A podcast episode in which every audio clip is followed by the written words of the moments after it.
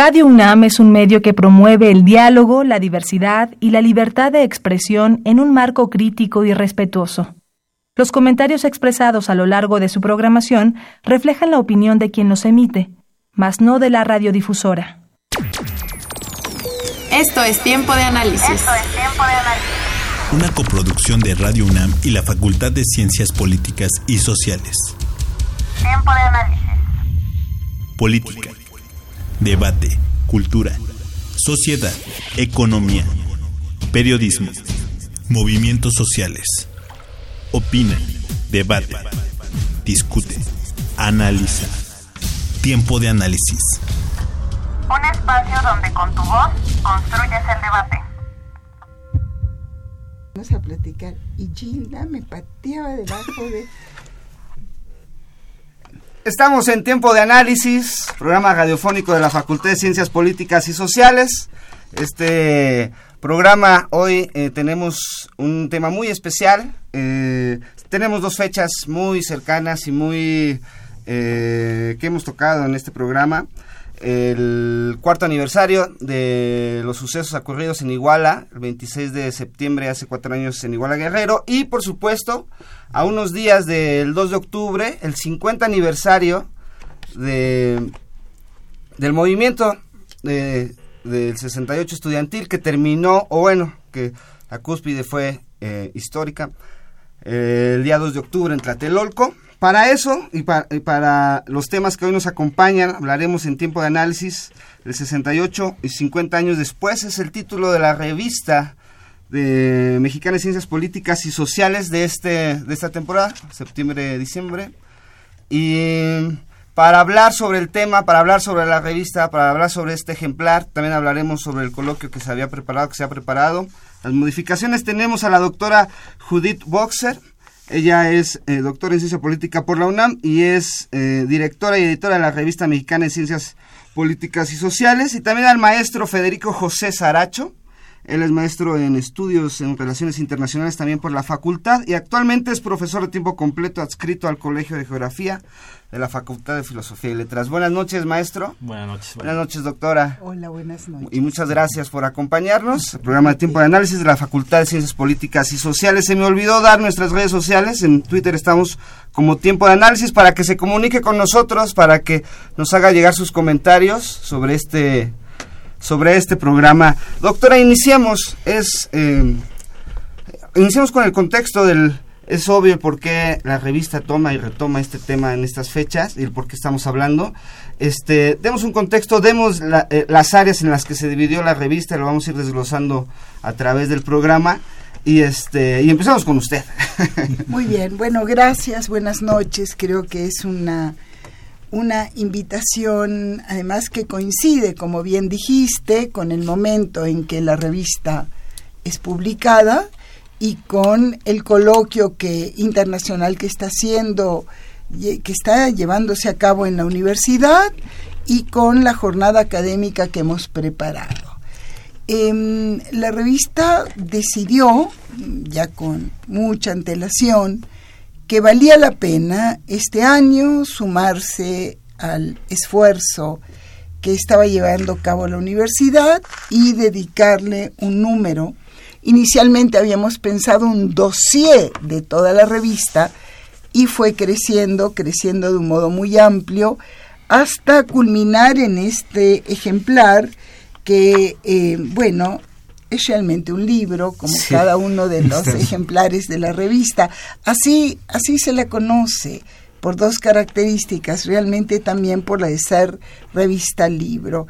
Y aquí lo que hemos logrado a diferencia de tal vez otro tipo de acercamiento, es un, diría yo, un compendio analítico, sistemático, interdisciplinario, internacional muy serio. Y me señalabas, en efecto, tiene grandes secciones la revista, eh, eh, una primera que tienes aquí, estamos juntos con Federico y yo misma, en lo que siempre las revistas, cada ejemplar tiene un artículo editorial. Pero en esta ocasión lo que es es más un artículo propiamente que una editorial, pero como era nuestro compromiso por haber realmente abierto los horizontes del tema, lo hicimos como a manera de editorial, que es los 68 movimientos sociales y estudiantiles en el mundo. Esto viene tras la presentación de la revista por la directora de la facultad, Angélica Cuellar. Y luego tiene secciones muy interesantes, las dos primeras que son plumas internacionales, es los 68 y sus desafíos a la teoría y a las ciencias sociales, con eh, eh, unos artículos particularmente sugerentes, como son el de Michelle Biebiorca y el de Martin Yale. Eh, una segunda sección es cuando la historia y la teoría se encuentran, donde dos científicos sociales, un filósofo político, un sociólogo de la cultura, como son Walzer y Jeffrey Alexander, eh, se acercan. Y luego voy a decir, voy a enunciar eh, el primer apartado donde tras la revisión del mundo y la contextualización descendemos al 68 de México y su singularidad, que es sociedad y cultura en México, el movimiento, historia y memoria, cómo recuperamos y analizamos, o sea, es un análisis de ambos, no es una, una memoria del 68, es realmente un análisis de cómo se combinan. Desmenuzarlo. Exactamente, luego los trazos del movimiento en ámbitos y espacios donde se llevó a cabo. Y luego, si por último le dedicamos una parte importante a lo que llamamos testimonios, conversaciones y entrevistas, donde tenemos líderes internacionales, como es el caso de Daniel Conbendit, Alain Guismar, entrevistados por el propio Michel Biebiorca. Que ellos vivieron, perdón que la interrumpa, el movimiento 68 en Europa. Así es, exactamente. Por favor, adelante, Federico, porque ya soy yo la que estoy hablando. Sí, efectivamente. De hecho, este Alain Guismar y sobre todo Daniel Cohn-Bendit fueron los líderes más emblemáticos del movimiento del Mayo francés, el famoso Daniel Rojo, que lo que vemos ahí es una entrevista de madurez, ¿no? De, ese joven estudiante que creía en, en una praxis sin necesariamente una reflexión teórica muy profunda, que se encuentra consigo mismo, pero ya grande, y, y, abjurando de lo que pasó en el movimiento. ¿no? Entonces es interesante en ese sentido la revista, porque por un lado sí logramos una, una densidad analítica profunda, los textos tan importantes yo como el de Martin Jay, como que es alumno de Herbert Marcuse y al mismo tiempo habla sobre el libro más importante de su maestro para el 68, que es El hombre unidimensional.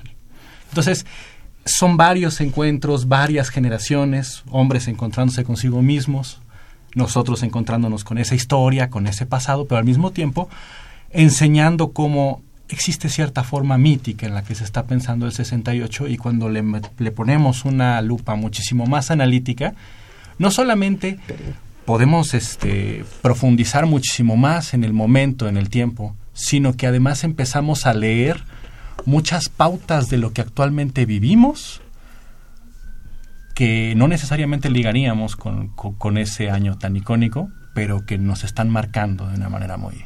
Sí, que bueno, lo vamos a ir desmenuzando en el programa. Perdón, doctora, la interrumpí. Estábamos casi al final de las... No, no, no, vamos a hacerlo dialógicamente. De hecho, en este tenor también fue escrito el trabajo, ¿no? Finalmente, eh, em, esta parte de testimonios es Dani con Bendit. Lo que señala Federico es muy importante.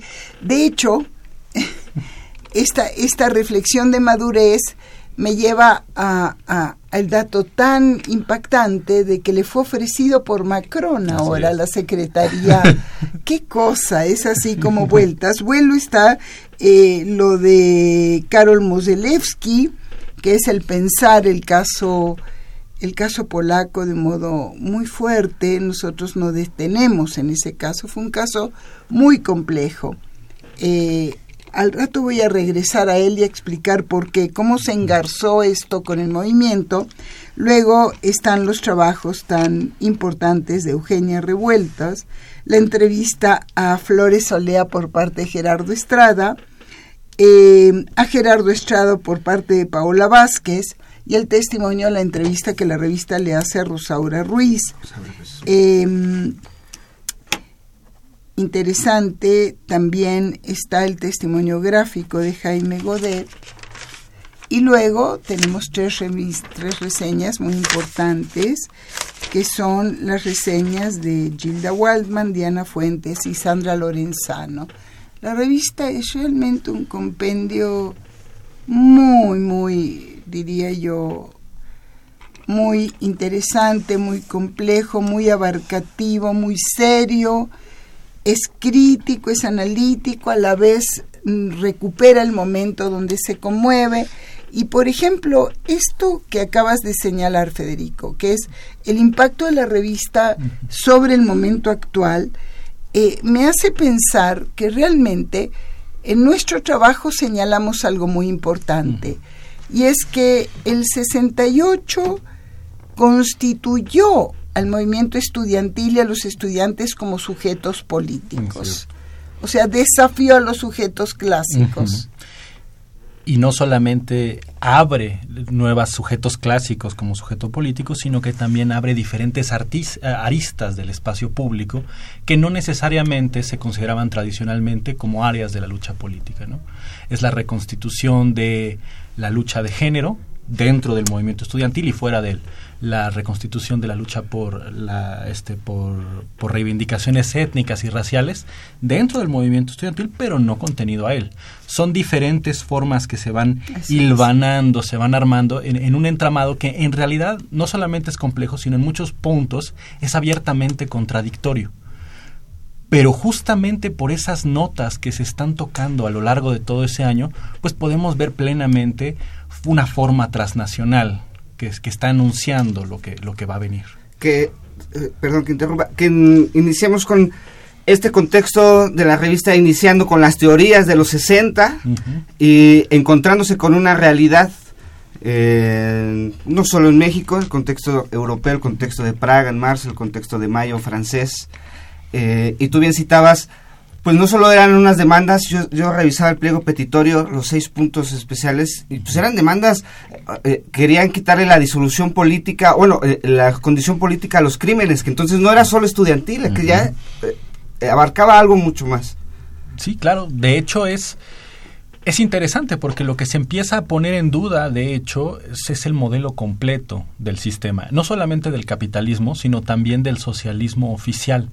Entonces, es por eso que muchas formas, del, de hecho casi todas las formas del establishment, no saben bien cómo van a cooptar o cómo se van a relacionar con, el movimiento, con los movimientos. Esto es muy interesante, esto último que señalas, porque si algo también muy novedoso de nuestro trabajo eh, eh, y de toda la revista eh, vale la pena destacar es que en efecto, hay una cadena, es, es, un movimiento transnacional, eh, cruza realmente fronteras, hay influencias mutuas, hay modelos a seguir, em, pero también cada uno tiene su singularidad. O sea, Praga no es México, México no es San Francisco, em, no es Berkeley y ciertamente así sucesivamente. Y lo que hicimos fue también incorporarlo dentro de un momento donde están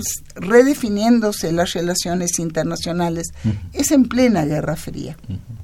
Y en este sentido, la crítica a Occidente, al Occidente capitalista, pero también a eh, em, ya no una filosofía como se ha planteado, sino un sistema eh, dominante autoritario como es la ex Unión Soviética, en ese momento genera tensiones y contradicciones y, la incorporación de vetas muy no previstas por los propios autores, los propios actores, perdón, y también autores, porque uno, uno, uno lee los textos y uno ve que hay interpretaciones, hay perspectivas, hay, hay miradas diferentes, ¿correcto? Pero el 68 fue un, fue un año icónico, la verdad es que eh, eh, en todo, el arte que sale a la calle, decías, la música,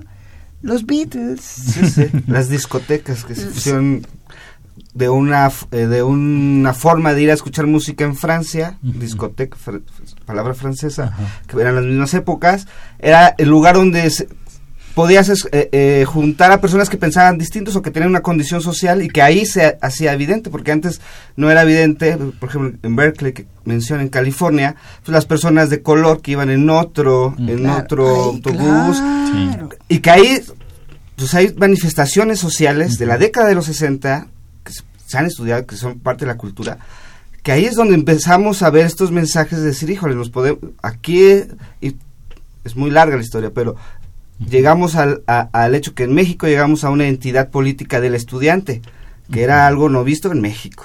Correcto. En general, una valoración de la juventud, o sea, esta cuestión etaria, ¿no? Los jóvenes devienen una categoría social que nosotros estamos... Claro, habría que hacer un análisis en este momento comparativo nosotros apuntamos, pero un análisis muy serio sobre el concepto de los jóvenes en los 60 y los millennials hoy. 50 años después. 50 años después, pero, pero no solo las características del grupo, sino qué lugar ocupan en el discurso, en la narrativa, ¿no es cierto?, pública, que me parece que es muy importante.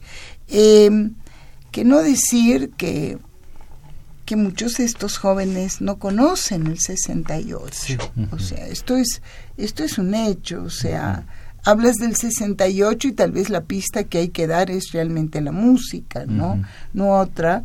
Eh, pero es un año icónico en todo sentido. Los asesinatos, las promesas eh, incumplidas, eh, em, el movimiento en efecto por los derechos de las minorías y el asesinato de Martin Luther King.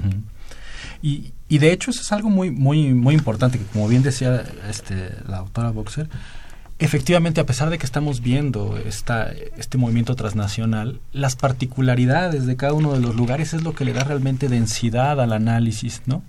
Efectivamente, la, la muerte de Martin Luther King significa este, en Estados Unidos cuatro días de, rompimiento, cuatro días de disturbios, ¿no? Pero eso tiene que ser entendido a partir de, de algo que ya se venía gestando, del nacionalismo negro, que venía del 65 con el asesinato de Malcolm X, que venían de reconstituciones que se van radicalizando también a partir justamente de las formas de arte, de las formas de cultura. Correcto. Pero el 68, por ejemplo, en ese rompimiento de cultura tampoco es uniforme. O sea, esos rompimientos radicales que están existiendo en Europa y en este y en Estados Unidos, nosotros los vamos a empezar a ver en México en particular, bueno, creo que puedo generalizar en América Latina hasta los 70 y bien entrados. Media generación después a lo eh, mejor. Exactamente, a pesar de que podemos encontrar estas notas de identidad, no necesariamente se están manifestando de la misma manera. Del lado del bloque soviético, igual, no es el mismo el caso que se está dando en Polonia que el caso que se está dando en Praga porque a pesar de que están bajo el paraguas soviético, los regímenes son muy diferentes. Eh, los regímenes y algo que también hemos planteado, fíjate qué interesante, es el presente que se da, pero son también los pasados.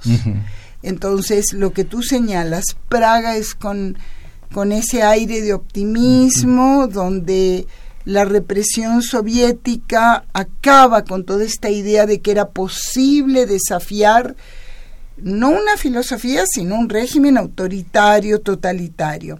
El caso de Polonia es un caso particularmente complejo, porque el movimiento estudiantil y todos los intentos que hay se insertan en algo que nos hemos detenido, desconocido cabalmente, que es un antisemitismo de una fuerza tal que lleva a la expulsión de todos los judíos de Polonia en el 68. Explica cómo de repente hay un régimen que pueda desviar la incapacidad de responder con recuperando pues una tradición histórica también de profundo prejuicio, ¿no? Entonces, nos hemos detenido y en efecto, Federico, cada caso es uno, pero están reunidos, hay una ola y esto es un incipiente que lo analizamos en ese detenimiento. Y creo que los autores, ahora viendo que que, contribuyen con nosotros, lo hacen desde esa mirada yo diría analítica y crítica muy profunda. ¿Qué pasó con la nueva izquierda? ¿Qué pasó con la Estados Unidos en América Latina? Y obviamente qué pasó con esta represión brutal que vive México, ¿no? Que poniéndolo en contexto y resumiendo rapidísimo, encontramos en Varsovia el antisemitismo, en Praga el, la llegada del ejército ruso y el aplastamiento a lo que meses antes había iniciado, en California o en Estados Unidos un movimiento ya este, con tres, cuatro años creciendo, y en México, cuando vamos como a los antecedentes, decimos, bueno, eh, era una década económicamente mejor a otras, a, lo actual mínimo, pero políticamente, cuando llegamos a la figura de Gustavo Díaz Ordaz, encontramos que era una forma de otro estado autoritario, cerrado, que no había posibilidades de nada, y de los antecedentes, incluso desde 1964 con la marcha de los y el paro de los médicos, que es como parte del, del, eh, del contexto, pues encontramos una figura que a lo mejor también sí podríamos comparar y dices, híjoles, es una persona que ejerce el poder plano y llano, sin objeción, y así se mantuvo. Y 50 años después vemos la historia y la figura de Gustavo Díaz Ordaz también es para analizar en el, en el punto de México. De él y estas diferentes teorías que hay. Mira, por un lado está, está la teoría del grupo que lo acompañó. O sea, hay ahí ciertos personajes, entre ellos obviamente el presidente Echeverría. Claro. Secretario de Gobernación. Correcto, correcto, que cada vez deviene alguien más cercano a él.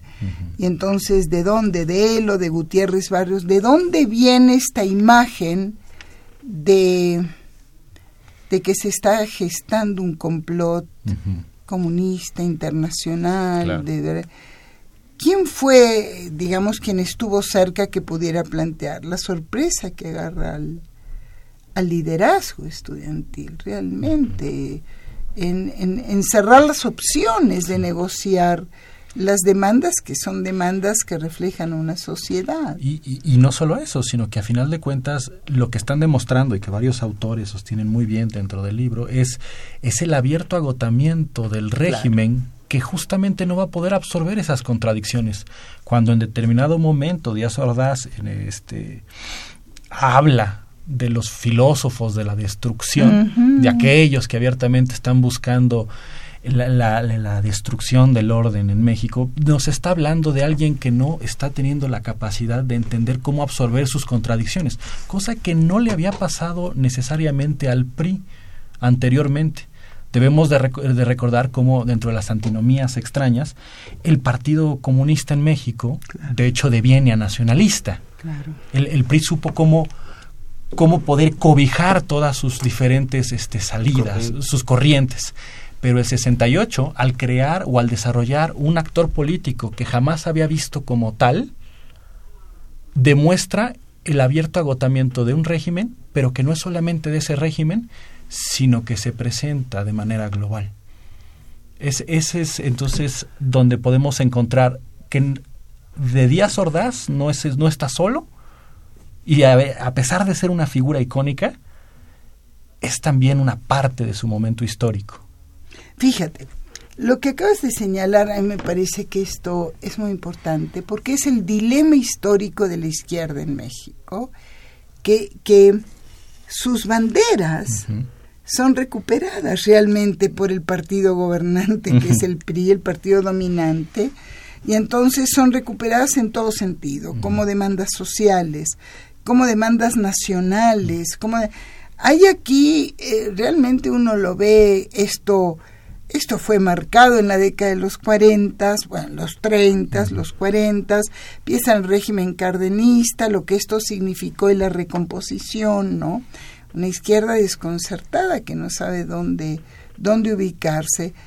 Em, en el 68 realmente em, yo creo que ahorita con este proyecto que, que, tenemos en la universidad de el memorial en Tlatelolco y la recuperación de todos los archivos, va a comenzar también a arrojarse eh, eh, tal vez nueva información, nuevas luces sobre qué es lo que sucedió. Lo que sí, en, en, el, en, iba a decir en el libro, en la revista, lo que sí podemos, la revista libro, lo que sí podemos ver es, por ejemplo, que la posibilidad de negociación en Francia comparada con Argentina, con Argentina bueno, lapsus, pero también Argentina tiene un momento fuerte em, y México son muy diferentes, eh, muy diferentes. También e, es interesante ver las diferentes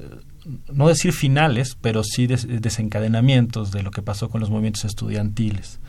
Por ejemplo, en el caso alemán, en el caso alemán tuvo una fuerza tremenda ese, ese, este, ese movimiento y de repente al final, justamente por sus contradicciones, se fue deshaciendo, se fue cayendo solo.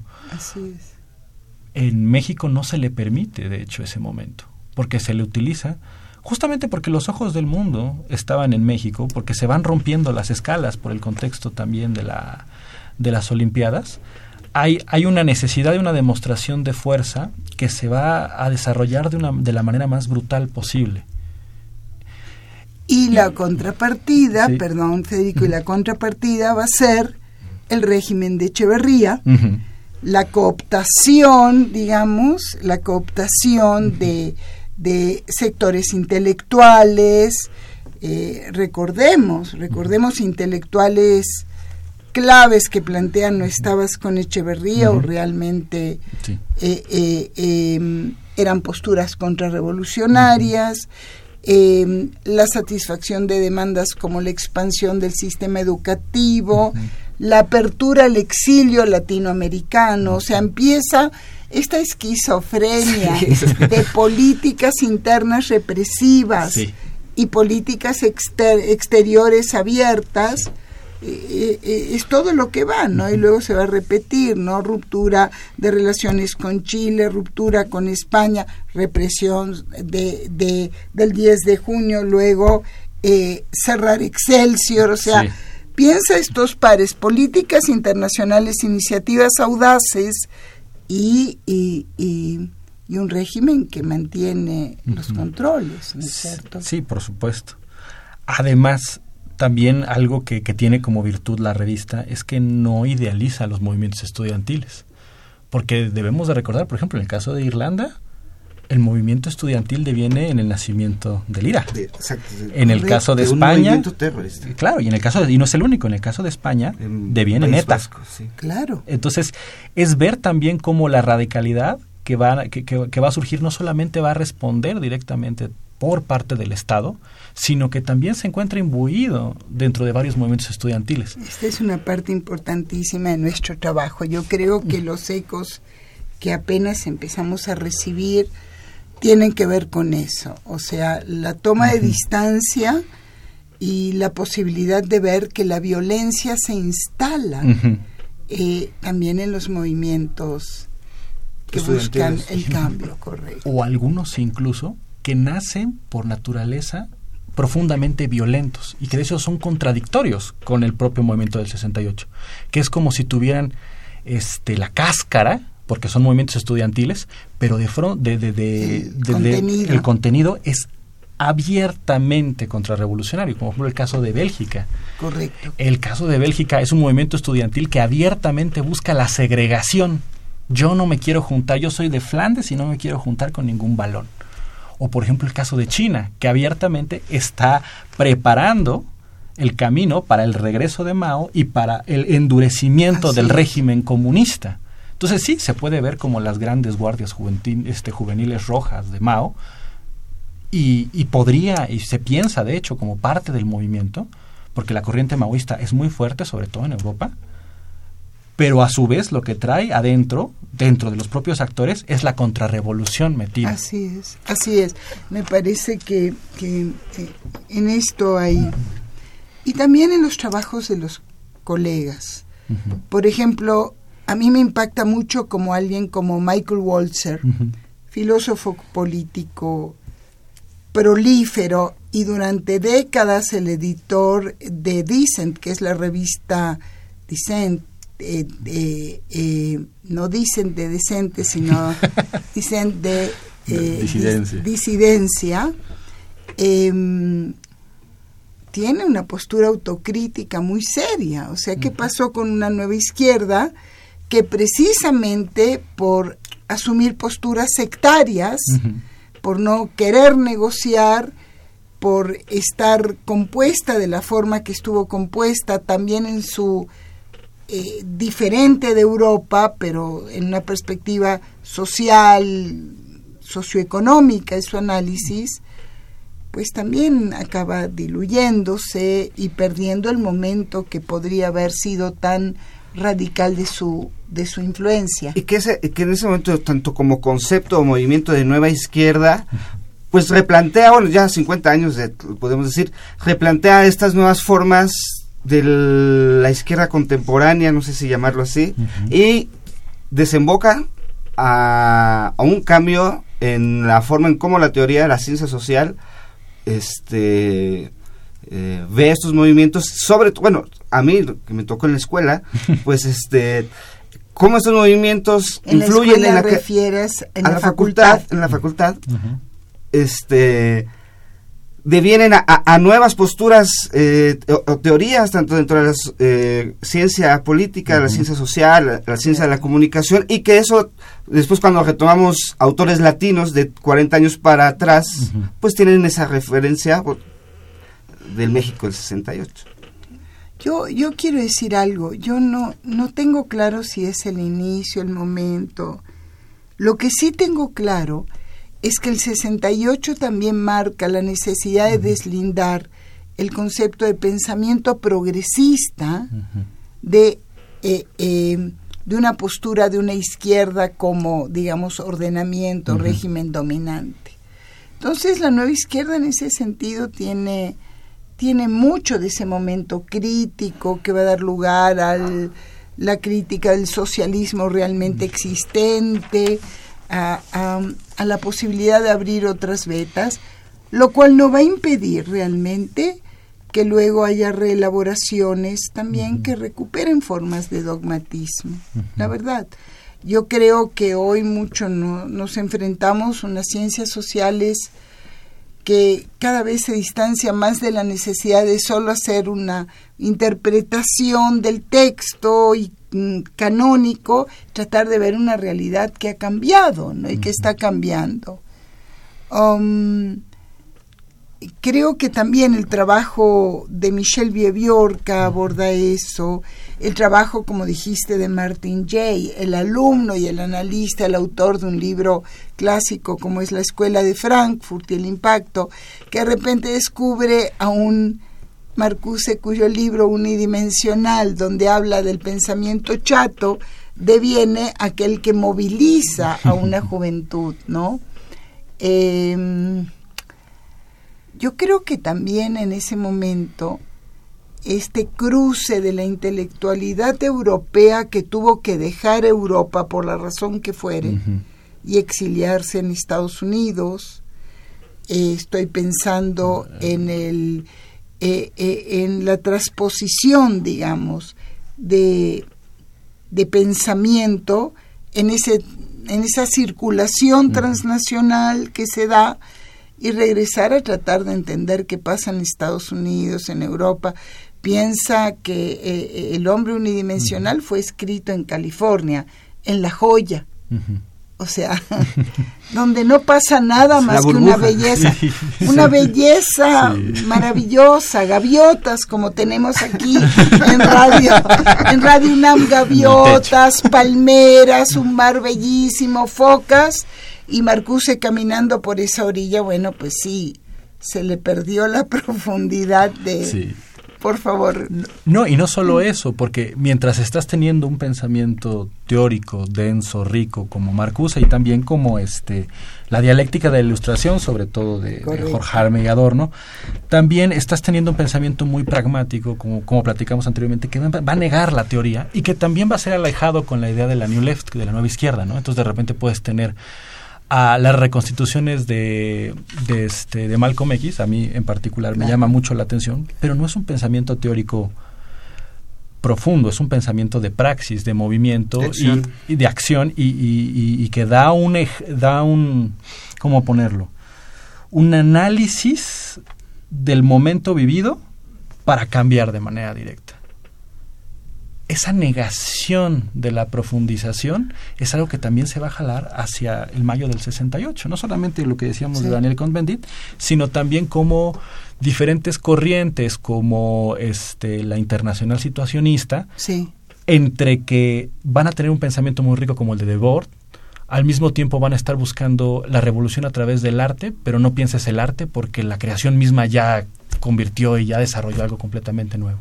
Entonces es interesante porque se está dando estos juegos entre civilización y barbarie que van llevando a un momento que te pide necesariamente una visión abierta, global, para poder entenderlo.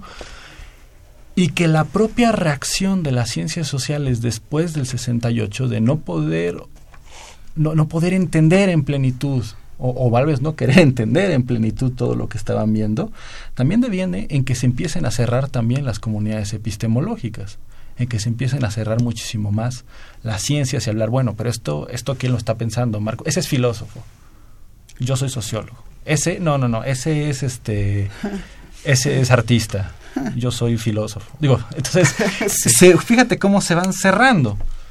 Y justamente se puede pensar como una reacción del pensamiento dentro de la dentro de esa constitución. Eso eso me parece muy interesante porque viene ahora a mi memoria eh, la verdad que lo vanguardista de la UNAM como espacio de pensamiento también, aunque no siempre sean promesas cabalmente cumplidas. También tuvimos el peso de, mucho dogmatismo, lo sabemos. Pero em, al año de la muerte de Marcuse, invitamos a la facultad a Martin Jay y a Gian Enrico Rusconi. Y fue muy interesante lo que ahí se dio, porque estaba también Chema Pérez Gay con nosotros.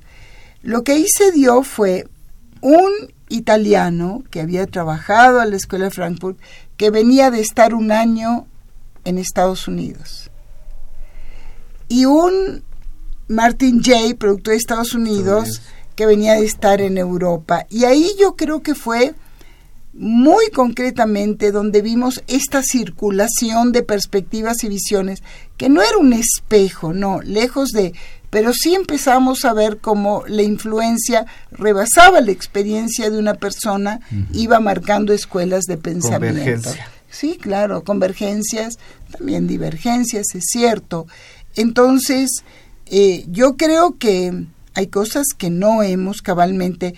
Tal vez si regreso y diría, la revista, la revista se puso en su nueva época, eh, cuando se convirtió en un libro que quería seguir siendo revista, digamos, por su, por su extensión, sí, exacto.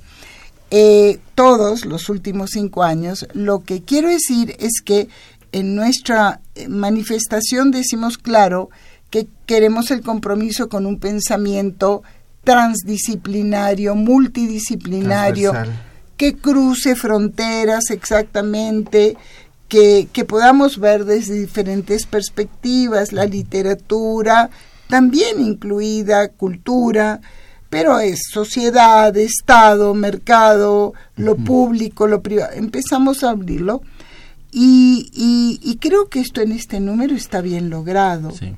Está bien logrado, están de diferentes lugares, em, de diferentes disciplinas, luchando contra su identidad cerrada y, quieren asomarse. Y, que al final es la ventaja de una revista, porque la revista pues confluye en diferentes formas o diferentes disciplinas y no necesaria, no necesariamente no son, más bien son complementarias al final cuando uno ve el producto terminado y más en un tema del 68 que es... Pero sabes qué, yo debo decir claramente como un llamado a nuestras comunidades, que hay una tendencia a los politólogos a estar en estudios políticos y a los sociólogos en acta sociológica y a los internacionalistas en relación. Y entonces tenemos realmente sin desafiar asumir claramente que hoy la especialidad atraviesa y cruza las disciplinas, y este es un ejemplo. en ese sentido creo que... Ahora, ¿sabes qué? Tú eres quien dirige... Estamos, estamos, estamos. Estamos a tiempo, porque es muy importante que señalemos lo que tenemos enfrente como evento. El próximo viernes. Exacto. Que era lo que habíamos citado al principio del programa. Vamos a, retomarlo. El próximo viernes se había planteado en la facultad un coloquio. Teníamos varias actividades, pero hay cambios. Doctora, usted nos los anuncia. Bueno, el cambio es que el viernes tenemos un paro. Un paro general de actividades. La facultad está cerrada. Y una revista y un coloquio del 68 donde tiene como sujeto central al movimiento estudiantil, que lo haga al margen de los estudiantes me parece que es un poco difícil, porque además queríamos contribuir en el diálogo con los estudiantes, explicar qué hay hoy de un nuevo movimiento estudiantil como, como, como digamos, vanguardia de cambio y cómo evitar caer en provocaciones como la que vimos que fue la presencia de los porros en el campo. Rectoría. Exactamente. Entonces, em, bueno, lo que decidimos fue que mantenemos la conferencia magistral de Michelle Biebiorca. ¿Estaba pautada a la una de la tarde? No, no, va a ser a las once de la, mañana, y no en la facultad, sino en la coordinación de humanidades, a las once de la mañana. Nos acompaña Jorge Volpi, nos van a acompañar otros colegas y llamamos a que nos acompañen allá los estudiantes que realmente nos puedan ayudar a pensar a pensar 50 años después. Ahora bien, como simultáneamente la universidad se ha encontrado con tantos problemas de eh, facultades cerradas y actividades que tienen que ser reprogramadas, en, eh, en la sala Carlos Chávez se está organizando todo ese día una serie de conferencias magistrales para cerrar este coloquio M68 que tuvimos. Y entonces ellos planearon o sea, no, no tuvieron claro que nosotros teníamos capacidad de, re, de, respuesta. de, respuesta. Planearon la conferencia de Michelle Biebiorca a las 2 de la tarde. Bueno, como Michelle es un hombre generoso en su tiempo, estará con nosotros solo muy pocos días, estará en la coordinación y de ahí nos vamos a la, sala Carlos Chávez. y, y yo creo que son dos perspectivas diferentes. Y las otras dos sesiones de trabajo que participan los colaboradores de la revista, vamos, estoy pensando ya, vamos a correrlas para el 5, el viernes 5 en la sala eh, eh, en el auditorio Pablo González Casanova. Bien que me recuerdas, en la sesión de este viernes eh, a las 11 de la mañana en la coordinación va a estar con nosotros el maestro Arturo Chávez y va a estar también el doctor Héctor Raúl Solís Gadea, que es el rector de Ciencias Sociales y Humanidades de la Universidad de Guadalajara. Y nos van a acompañar muchos colegas como son eh, Sergio Cermeño y Javier Rodríguez y todos aquellos que han participado eh, y que estaban previstos para, para este coloquio Exacto. Que se suma a las actividades que hemos tenido tanto en la facultad, que hemos tenido en el campus universitario, que ahora mismo en la Filmoteca tenemos una muestra de cinco días sobre material rescatado del 68, buenísimo, para, para que vayan. Sí, sí, ya hemos estado ahí. Bueno, y aquí yo sí daría un, comercial diferente. claro, se, claro. se suma y se distingue, porque además de que es un evento, total y completamente este propio de lo que se está haciendo, está acompañado con un libro, con un texto de análisis que, que lo sostiene. Es decir, no es un evento que se sostiene solamente por el evento, sino que de hecho emana de un trabajo colaborativo, de un trabajo muy rico. Trabajo de investigación, de mucha y que queda pensamiento. y se queda como un testimonio más allá de este de esta coyuntura que vamos a eso, a los testimonios, a, las, a, la parte de, las vivencias de esta revista libro. Eh, quiero decir algo, el 68 también reubica la estética en el centro de la cultura. Y yo debo reconocer que esta revista, la verdad que desde la perspectiva estética también está muy bien lograda en su sobriedad, en la seriedad, en su edición. Testimonios. Acá tenemos varios testimonios. Tenemos los que Michelle mismo Biebiorca nos ha dado de Daniel Cohen Bendit y de Guismar, pero de aquí está el, el gráfico de Jaime Godet, obviamente, Eugenia Revueltas, y tenemos a Víctor Flores Solea, y fíjense, solo por una cuestión de tiempo no pudimos incluir el testimonio de Enrique González Pedrero, que lo tendremos ya online.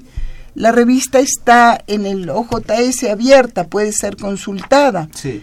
Eh, eh, podemos, digo, en, en nuestras redes podríamos poner el link porque lo podemos ya por favor, por internet. Por favor, excelente, lo vamos a poner eh, está el número completo y me parece que, que es algo que abre la posibilidad. Claro, y por otra parte eh, está, está impresa y está el de Gerardo Estrada, que al tiempo que entrevista a su maestro eh, Flores Solea, era, digamos, un personaje clave en, en la Facultad de Ciencias Políticas, e incorporamos a Rosaura Ruiz, exactamente, porque creo que es muy interesante, primero una voz eh, em, que estaba en otra área, las ciencias, Ciencia dura.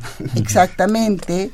Segundo, una voz de una mujer, que me parece que era importante incorporar, digamos, como testimonio. Tres, hoy quien está a cargo de la Secretaría de Educación en la ciudad, o sea, tiene muchas cualidades esta y la revista eh, eh, la entrevistó y, mm, y, bueno, ese es un momento testimonial, me parece muy importante. Pero yo insisto, toda la revista eh, rebasa el momento, miren, yo creo que siempre el tema de la memoria, y sobre todo en, en momentos históricos tan peculiares, tiene algo de nostalgia en quien habla. Y algunas veces esa nostalgia, 50 años, o sea, al recuperar 50 años después, tiene una perspectiva que no fue necesariamente, o sea, es muy difícil saber qué sabían los actores entonces, que hoy podemos ver. Entonces, estos eh, tienen un, buen equilibrio dentro, dentro de la revista. Y, y además al final de cuentas la revista va a presentar una contradicción muy particular en donde probablemente la persona este, ya madura no se encuentra necesariamente con, sus, con su sí mismo de joven, pero probablemente el joven actual que se acerque a la revista sí se va a encontrar a sí mismo dentro de la historia del, del movimiento, dentro del momento en el que está pasando. Entonces es interesante porque a pesar se van a encontrar identificados. Sí, es como un pequeño eterno retorno, si, si, gustas verlo Pero sí tiene mucho eh, eh, que ver usted. Empezamos el programa y decía, híjole, la, la diferencia de la, de la generación de hace 50 años y ahora los millennials. Y a mí que me tocó, yo en particular, yo me empapé el 68 cuando cumplió 30 años, en el 98 a mí fue la primera vez que fui a marchar, yo era alumno de Prepa 5, me acuerdo. Y ahí fue la primera vez que tuve una conciencia, un, un, despertar social político de mi país, de mi contexto, que a lo mejor sí, cuando ya volteamos a estas nuevas generaciones, y lo vamos a tocar los últimos 5 o 10 minutos que tenemos con lo de Ayotzinapa y con este nuevo eh, mm, movimiento, que lo, tenemos en las puertas, que lo tenemos vivo, las diferencias de esta a lo mejor juventud mexicana que pues, no tocó, no le tocó esas pues a lo mejor ese tipo de represión o ese tipo de pasión también por estamos dispersos eh, eh, eh, en muchas otras cuestiones. Y cuando a mí me tocó hace 20 años 30 aniversario fue cuando yo vi un despertar pero solamente en y aquí la particularidad en estudiantes de la UNAM en estudiantes de, de escuela pública. Porque ya en estudiantes de mi generación que no estaban en la UNAM que estaban incluso en escuelas públicas pero no de la Ciudad de México ya el 68 era historia vieja, o sea, y no y hasta la fecha malamente y, lamentablemente cuando una veces le pregunta a unas personas eh, estudiadas, pero que, no, que, nunca arroparon esto, eh, están eh, en un desconocimiento total. claro, aquí es muy interesante también otra pregunta. O sea, finalmente, ¿con qué, con qué pasado uno quiere, qué pasado quiere uno recuperar y con qué pasado uno quiere encontrarse? y cómo, y cómo ver el presente como parte, digamos, de ese pasado. ¿A qué me refiero? Eh, claro, el momento que hoy estamos viviendo es un momento donde, eh, eh, digamos, ha sido un proceso no lineal, no, no, no, fácil, no progresivo, sino que ha tenido idas y venidas de un régimen que se abre a, a, a, la democracia, eh, una sociedad civil que se recupera, que se, que se constituye, reclamos que, como puede ser, derechos humanos, todo aquello, no, no a la impunidad, no al autoritarismo, todo aquello que el 68 llevaba en sí, y entonces se ubica uno eh, y escoge ese momento como un referente. Eh, yo creo que esto es muy importante señalarlo. Um, también diría que un ejercicio espléndido va a ser el día que decidamos hacer un análisis comparativo de cómo se recuperó el 68 en el 78, en el 88, en el 98, en el 2008 y hoy. Y entonces vamos a entender que eh, eh, el pasado está llamado desde el presente, ¿no es cierto? Y la memoria se construye en el presente. Sí, y ahí yo, yo este, abonaría con pues, una pequeña dialéctica, porque si bien podremos llegar sobre la reconstitución del pasado, ¿contra qué se estaba revelando la juventud en el 68? contra las injusticias de clase, injusticias de raza, injusticias de género, discriminación, autoritarismo. El 68 desde ese punto de vista se puede ver como una ruptura, pero al mismo tiempo no supera esos fenómenos que verdaderamente son los que tienen la larga duración. Entonces, no hay que enajenar el hecho de que mi juventud y tu juventud y la juventud que ahorita está han estado enfrentados y han estado expuestos a esos mismos fenómenos. pues sí, lo, o sea, lo hemos puesto, o sea, lo hemos puesto como como realmente aquello que dimos por supuesto que la, la, generación estaba logrando eso, está hoy presente también, está presente muchas formas de intolerancia. Intolerancia que, que pensábamos superada, ¿no? Eh, y me parece que este es un punto muy importante. De hecho, por ejemplo, hace poco el presidente de Estados Unidos nos habla de que hay que abandonar el globalismo y, y, volver a pensar el patriotismo. ¿Qué tal?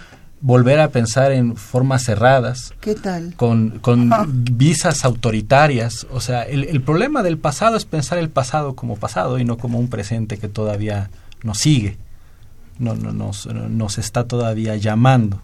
Ahora, recuperando esto que tú decías sobre lo nuevo, ¿no? El New Left, parte de la época que vivimos, parte de la modernidad, parte del discurso filosófico de la modernidad, es siempre pensarse como ruptura. ¿no? Como que siempre hubo algo que es pasado, que la ruptura se rompió con ello, que se superó, etcétera.